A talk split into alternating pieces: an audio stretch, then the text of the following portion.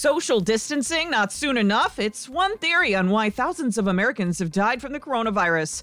I'm Jennifer Brown. Here's what's trending. Avoid gathering in groups of more than 10 people. A new report finds if the federal government had issued stricter guidelines one week earlier, it may have saved more than 35,000 American lives. If it had been done two weeks earlier on March 1st, more than 80% would be alive today. The estimates are based on how effective social distancing has been since recommendations kicked in.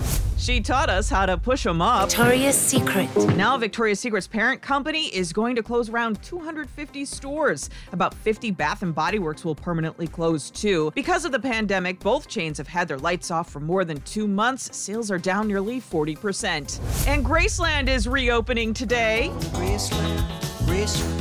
Visitors will be encouraged to wear face masks. Later, details will drop on how SeaWorld, Disney, and Universal will reopen in Florida. Plans to come.